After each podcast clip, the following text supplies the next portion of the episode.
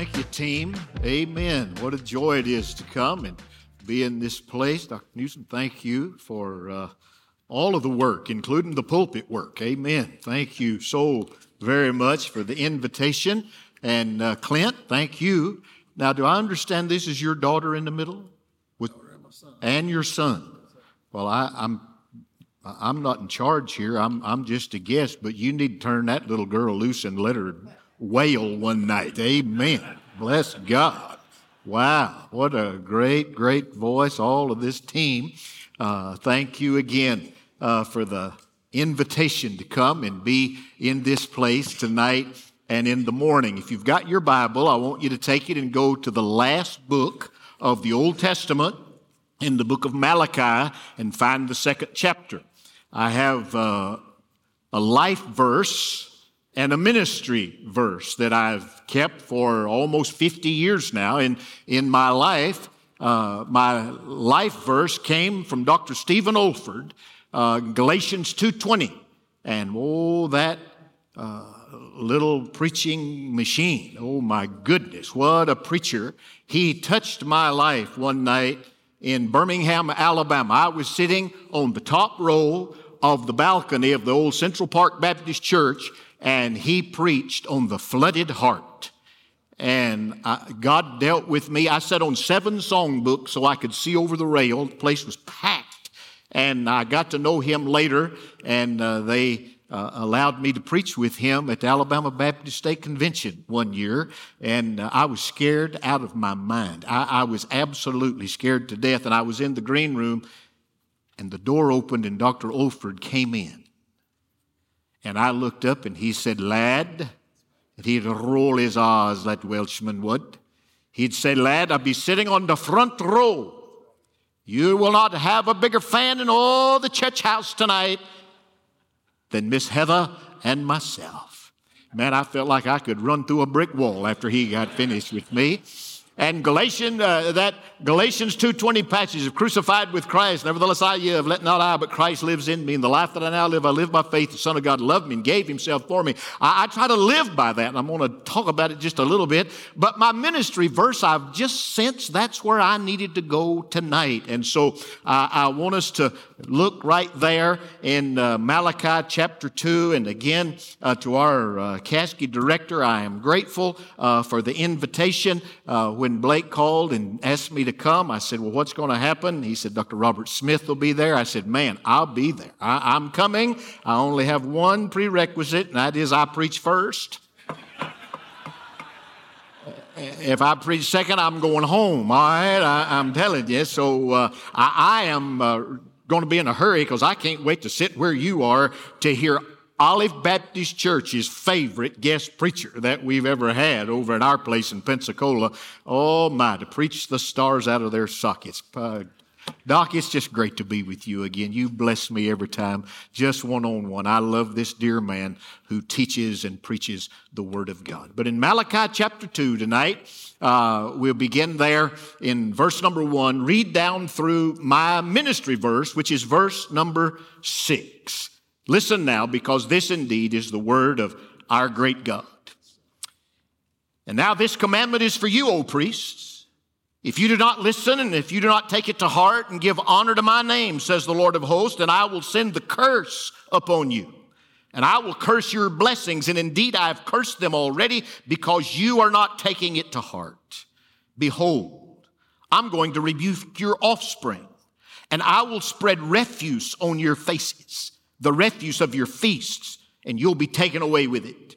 Then you will know that I have sent this commandment to you that my covenant may continue with Levi, says the Lord. My covenant with him was one of life and peace, and I gave them to him as an object of reference. So he revered me and stood in awe of my name. True instruction was in his mouth. Unrighteousness was not found on his lips. He walked with me in peace and uprightness, and he turned many back from iniquity. Father, I ask that you'd take these lips of clay and for just these next moments, send a word to us, speak your word through this preacher to those that have ears to hear. I pray for our conference time together tonight, tomorrow. Renew us, revive us, and equip us to be on mission.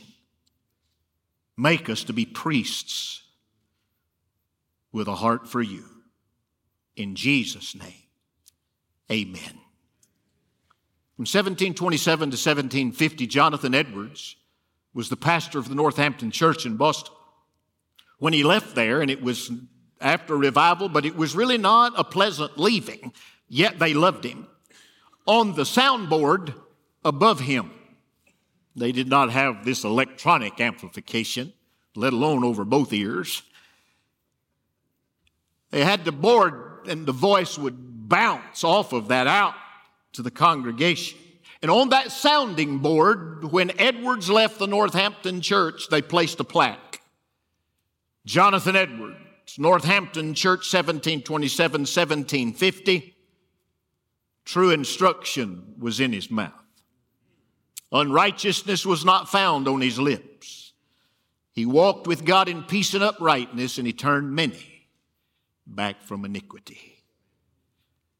If you come to Pensacola, Florida, and you stand at the pulpit where I preach Sunday by Sunday, you'll see a little brass plaque with that verse on it that my deacons placed there on my 25th anniversary as the pastor. Never been as humbled in all my life that they would put that there. It is my ministry verse. And I just want to kind of unpack it to you tonight underneath the theme of the minister's priorities. The pastor or the minister, uh, whatever vocation you'd be in the church, the priorities of the minister. So let's look at them. Four in front of us. Number one, is what I call the priority of exposition. True instruction was in his mouth. Paul said to Timothy, Preach the word. Not what you think, preach the word. Reprove, rebuke, exhort with all long suffering and with doctrine. Be ready in season and out of season. And beloved, we are now in out of season. But we dare not step back from preaching the word. You must reprove, that is convictive work. You must rebuke, that is corrective work. You must exhort, that is constructive work. And the manner you do it with is long suffering, and the method that you use is the doctrine of the Word of God. Preach the Word. Exposition. I'm sitting that night, Dr. Olford is preaching, I'm on the top row. I'm getting ready to drive from Birmingham back home to my mother and daddy's house. And when I got back that night, late into the evening, my mother asked, Where have you been? I said, I've been to a Bible conference. And she said, Was it good? I said, I heard a man tonight preach like I've never heard a man preach. She said, What did he do? I said, I don't know, but what he did is what you're supposed to do every time you preach. I said, He called it expository preaching. I said, Mother, I don't even know what that means. It sounds like something that the doctor does to you, but I, I don't know. But what he told us is that he was supposed to expose the Bible to the people of God and expose the people of God to the Word of God, and he called it exposition. I would later learn a little bit more about expository preaching and try to learn from Dr. Olford and many others of just bringing the Word of God to the people of God. That's why the pulpit's in the middle of the building, it's why it's up high. It's there so we can preach the Word. Whatever you do, have a priority of exposition, of exposing your people to the Word of God in the Sunday school class, in the preschool, wherever it is, that you bring the Word to them. Have true instruction in your mouth. My grandmother, on my mother's side, Lecter Bowman, I did her funeral a few years ago. She was an independent, premillennial, fundamental, KJV only piano playing, gospel singing Baptist on the top of Sand Mountain in Alabama. Her husband died at 50. I remember that funeral just barely as a little boy.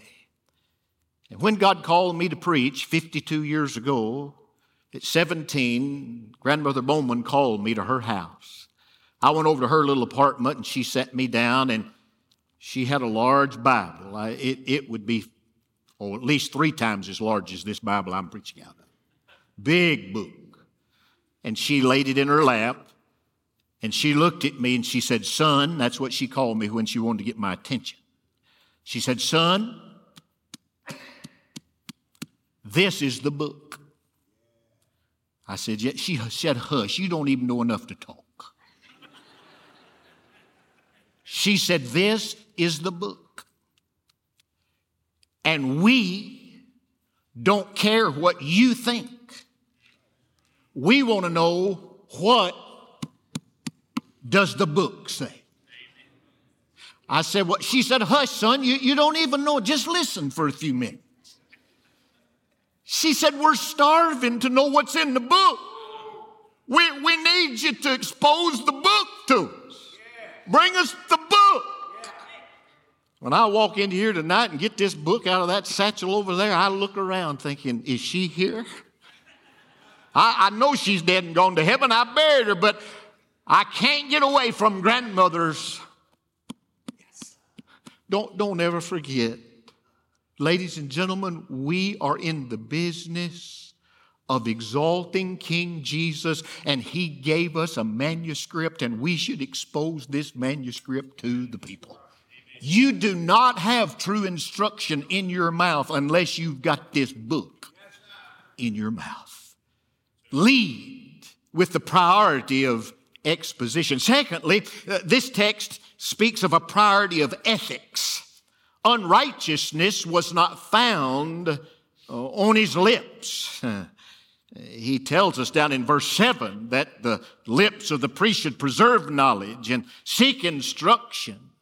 If he's a messenger of the Lord of hosts, if you've turned aside, you've caused them to stumble. And these, these priests were so wicked that as we read in the text, he said, I, I'm going to curse you and curse your offspring. He said, I'm even going to rub dung on your face. Now, for a priest to touch the refuse of the sacrificial system, he was unclean, but many of them would not claim themselves unclean and go through uh, the purification process. And God said, I'm going to let everybody know, I'm going to rub it on your face.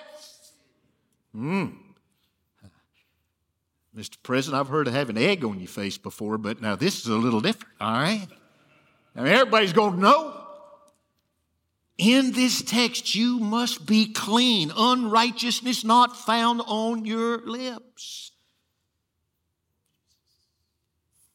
Holy, holy, holy is the Lord our God, and He has called us to a life of holiness. Dear friends in ministry, Guard your money. Guard your marriage. Guard your morality. You, you can lose your marriage and be the president of the bank, but you can't lose your marriage and stand behind this sacred desk. It's a higher calling.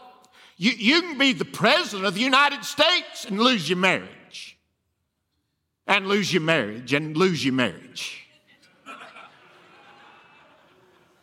But you can't stand behind this desk. Unrighteousness not found on your lips. If, if you are already married, oh my, guard that. Guard that. If you're not married, guard your search. Like most Men, I believe I'm married to the greatest lady in the world. My, my. I found her walking across the cafeteria at Samford University. I saw her. I said, That, wow. I quoted Samson. She looks good to me. That, that's what Samson said. Amen. and she she was dating a singer His name's Wayne. He's my friend even till today. And I went over to Wayne. He's in the cafeteria. I said, I hear you date this. Yeah. I said, Well, it's not going to work because I'm going to marry her. now, I've not always been uh, humble and kind like I am now. I have had days of arrogance and forthrightness. And I wish I hadn't said that, but I was finding my lady. Amen. And when I told my daddy, I said, I'm going to ask Liz to marry me. And he said, Do you think she'll say yes? I said, I do. He said, You better go ask her right now before she changes her mind, young man. I'm telling. Oh, my daddy knew it was good. Amen. Oh, to love your spouse, unrighteousness not found. Gentlemen, if you've got a porn problem, get some help. Get some help. I'll bet you there's a counselor around here somewhere who'll help you. My grandmother's dead and gone. I'd just send you to see her. She was not a counselor. she just say that's a sin. Stop it. That's that's all. That was her counsel. We must be clean before the Lord. Who, who can ascend? Who can ascend to the hill of the Lord? But he that has clean hands, a pure heart, has not lifted up his soul in vanity, and he that is not sworn deceitfully. That's the man or woman that can ascend to the hill of the Lord. You, you must be clean. Guard your marriage, guard your morality, guard your money. Be very careful how you spend, what you do, what you don't. Pay your debts. You, will be asked, you, you, you'll be asked to do two jobs full time for part time pay. But God will see you through. Yes, He will. I had a friend of mine one time that was pastoring a church and he was in a parsonage. And when he left, they told him to leave it just like he found it. And he said, I went down and bought 10,000 cockroaches and put them in that house to leave it just like I found it. Well, I don't know what you're going to find, but you be a man or a woman of honor when it comes till you find this. The priority of exposition, the priority of ethics. Thirdly, is what I call the priority of encounter. He, he walked with me in peace and upright. Now listen to me. Walking with God in peace and upright, you must encounter God day by day by day. This is the prayer and fasting aspect of ministry. And if you do not have an ongoing daily time of seeking an encounter with God, repent and begin to cry out to God in prayer. To pray and pray and pray. Are you a ministry wife? Do you long for community and encouragement from like minded women? Do you wish you were more prepared for all that you do? If you answered yes to any of these questions, I'd love to invite you to join Thrive this is our Ministry Wives Certificate program that prepares women for gospel ministry in their families, churches, and communities. Our eight week classes can be taken on our New Orleans campus or online. You just choose whatever fits your schedule best. For more information or to apply, visit prepareher.com slash thrive.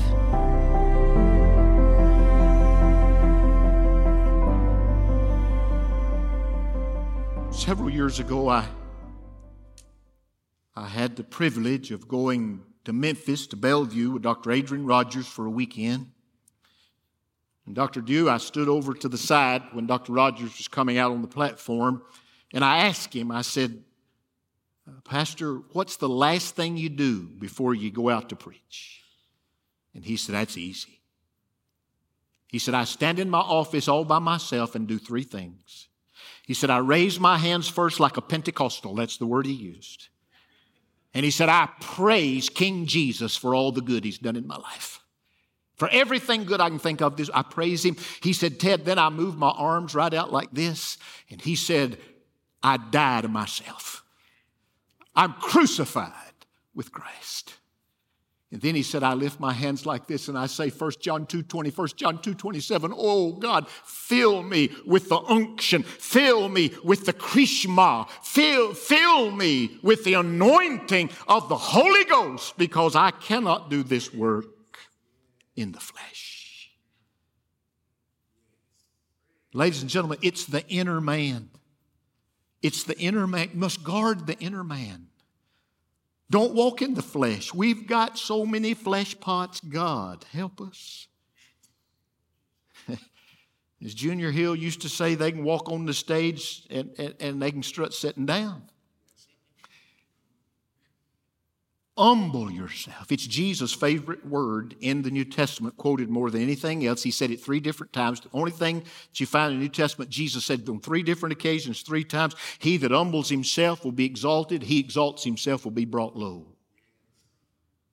Walk in humility, asking for the fullness. So, over in the apartment where they have me staying, before I walked over here this afternoon, that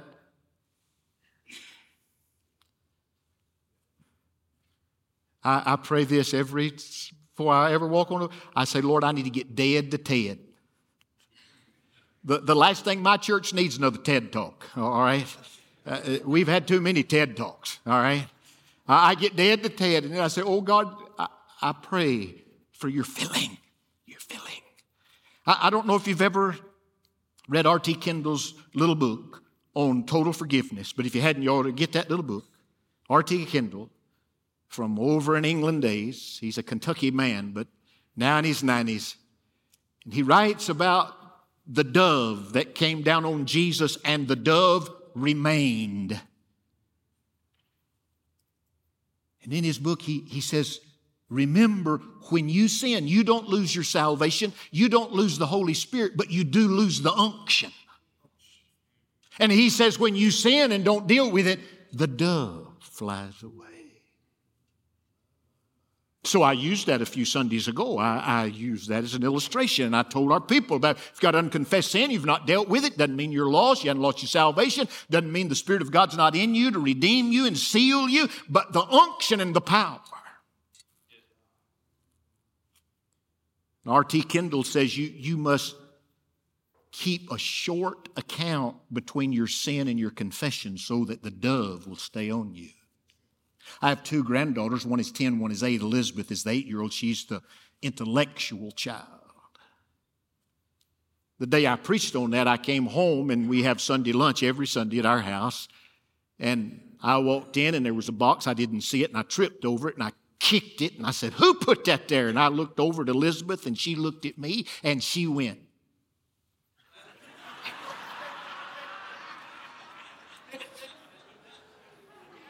They are listening. I'm telling you, they are listening. I took that little girl, I said, honey, I'm so sorry. Papa should not have done that. Forgive me. Boy, every now and again, she'll just look at me just with one hand and just encounter God. Make sure that you are walking in the fullness of the Holy Spirit. You cannot do this work. I don't care how smart you are. You cannot do this work. I care not how gifted you are. You cannot do this work without the touch and the unction and the anointing of God Himself. And if you will open your life, He will fill you and flood you. Friend, I'm not the smartest guy that ever went through Southwestern Seminary. I'm surely not the smartest guys ever in our graduating class in 1972 at Pisgah High School. Matter of fact, I, I tell people that I was in the half of the class that made the top half possible. Amen. God takes little and will do much if He can get all of the little. But you got to die to yourself so that He can manifest Himself through you.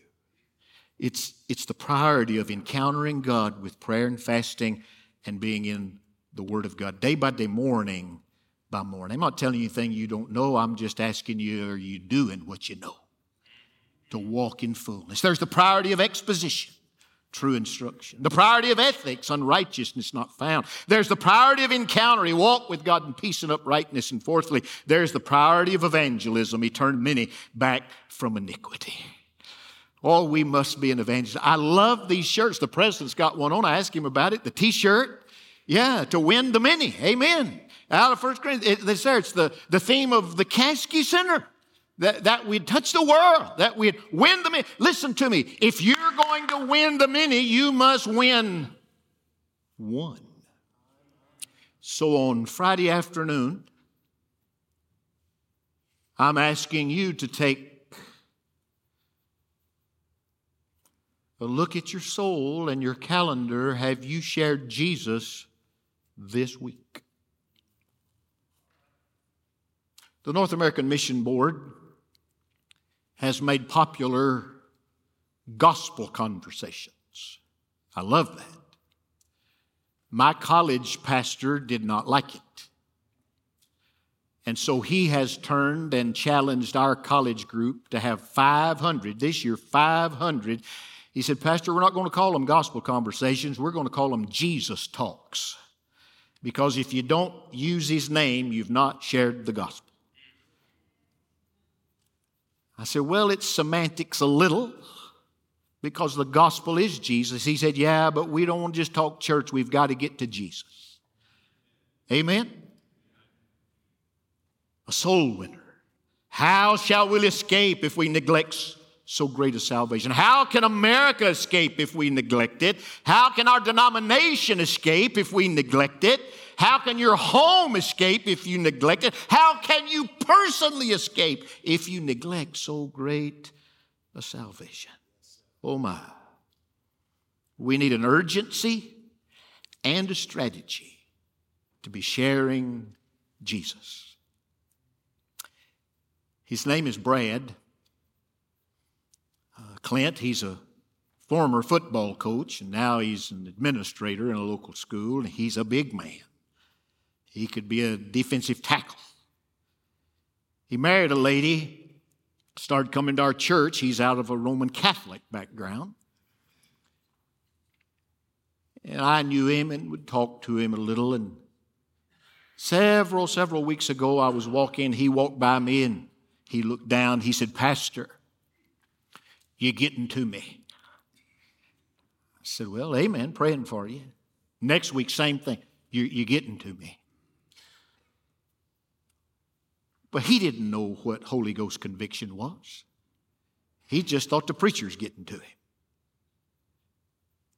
So, three months ago, we now have out in the foyer of our place, I, I started doing a little different. I learned this from my friends at NAMB. We have what's called the Next Steps room. And it's like the old cry room in revivals. You can go and talk to somebody.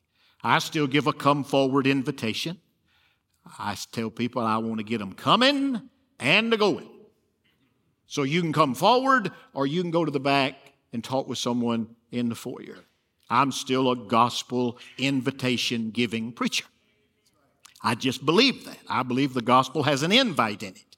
And there's various ways to do that, but most often I have it here. And so I gave the invitation on a given Sunday and the people and whatever. And then I was standing out at the next steps, and here came Brad standing looking right at me, down, looking, because he's six four. And I said, I'm not saying a word. He just looked at me. I just looked at him. Oh, I so wanted to say, but I, I just. And finally, he said, Pastor, I think I need to go in there. Point to that next step for I turned around and got a encouragers, we called them. They went in and led him to Jesus. I baptized him two weeks later. Took a lot of water to get that old boy under, I'm telling you. He, he displaced the baptistry. But the best part is that he's gotten into a small group with men. And last week, week four last, on Good Friday, we did our Good Friday service at the church, and a group of men went down to the waterfront rescue mission to preach the gospel to those homeless and hungry men. And two or three deacons and Sean, our associate, said, Anybody else want to go? Brad. He went, they preached the gospel, they baptized seven of those men in a horse trough on that Good Friday night. I got to Easter morning, old Brad came in.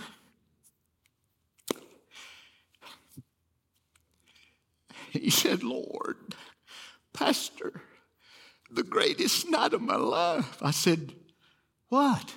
He said, Those deacons took me with them. Let me go. And we gave, and I got to talk to one of those guys about Jesus, and they baptized him. This old boy's just got a phys ed degree and coached all football all his life. He met Jesus at the next step station. Now he's a soul winner, and I'm here to tell you he's probably won more people in the last two weeks than most of my active deacons won this year. Ladies and gentlemen, that is why I got in this business. I, I didn't get in this where I'm from, you get called to preach. That's all you get called to. All right. Now I know there's many other things now. I've learned more, but where I'm from, you just get called to preach. And the reason I got in this is for Brad. I didn't get in it to go to deacons meet. I went there last night. I didn't get in it to go to the Ministry Village at Olive Board meeting. I went there Tuesday night. I didn't get in this to go to staff meeting. God help my soul. I do those things because it's part of it. I, I, I, and I do like it, but what I love is transformation.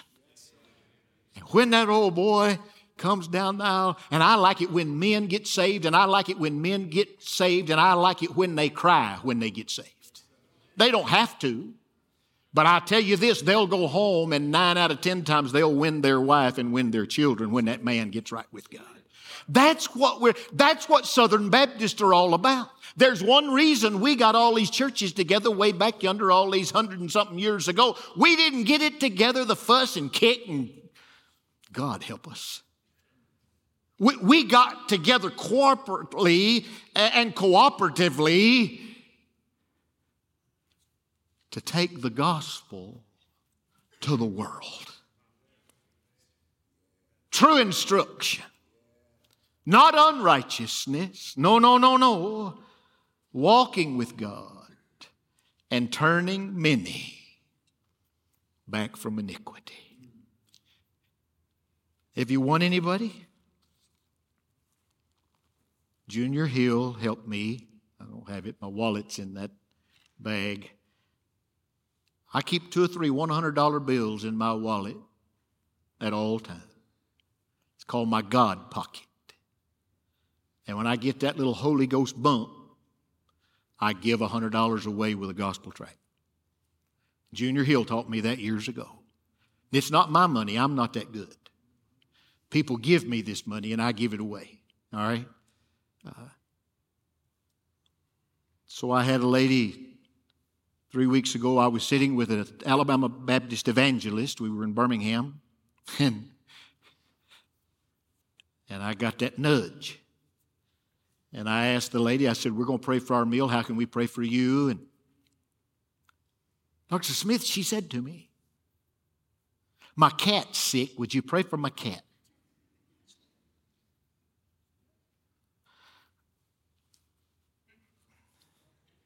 I didn't know what to do with that, Doc. I, I, so I gave it to the evangelist. I said, you, You're all things to all people. I said, You pray for the cat, all right? But I said, I am going to give this lady. It is amazing how far kindness goes to open the door for the gospel. Just kindness. I go every, every Christmas Eve we have a 4 o'clock, 6 o'clock, and 11 o'clock service. And every Christmas Eve, I go to Waffle House. And I go to eat, but I go to tip some lady that's got three kids and no husband and working all night. I go to tip somebody a hundred bucks and share Jesus on Christmas Eve. I love Christmas Eve for that. And now I got people all over town doing it. We, the only hope, you heard the president, the only hope we got is Jesus. and he's not going away. You, you can put the preacher in jail, but you can't put the gospel in jail. You, you can tell us they got to shut the doors of the church, but you, you can't shut the door of the one who said, I am the way, I am the truth, and I am the door of life. You, can, you can't shut that. So turn him loose. Hallelujah. Just, just turn him loose and watch him work. Yes. And he turned many back from iniquity. One last thing I'm doing. My daddy's gone to heaven. I preached his funeral four years ago. My daddy was lost. We lived at 23605 Diesel Street in Detroit, Michigan when I was born. You can tell by my accent I'm a Michigander. We just went there to work for Chrysler for a few years and then came home to Alabama. But an old Texas evangelist came to 23605 Diesel Street, knocked on the door, and came in and led Delton H. Traylor. That's my daddy, led my daddy to Jesus. I took him back up there for a Tigers game a few years ago, and he took me to the church and took me to the back door, Dr. Smith. And he said, It's locked, but he said, You can look through this little one. See right up there? Right up there. He pointed. He said, That's where I was baptized. I gave my heart and life to Christ over down, just down the street. Came down here. Brother Kiefer received me, and Brother Kiefer baptized me. He said, That's where I came to faith in Jesus. Boy, thank God for a Texas evangelist that went to Michigan, shared the gospel with my daddy so he could share it with me. And the night I got called to preach, I went home. I told my daddy he wanted me to run that grocery store. I didn't want to run that stinking store anyway, but uh, I came home and told him I was going to be a basketball coach. That's what I was going to do with my life. I, I was going to UCLA. I was going to take John Wooden's job. Amen. That's, that's my dream. Do you know how many people have been fired since he was there? I could have been one of those, I'm telling you.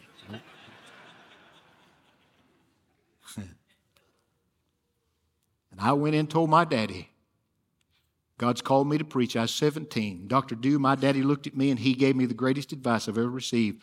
My daddy got led to the Lord, had a GED. He looked at me and he said, Son, if you know what God's called you to do, you better get about doing it.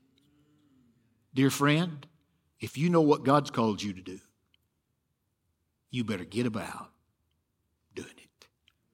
In Jesus' name, all the people of God said, Amen and amen.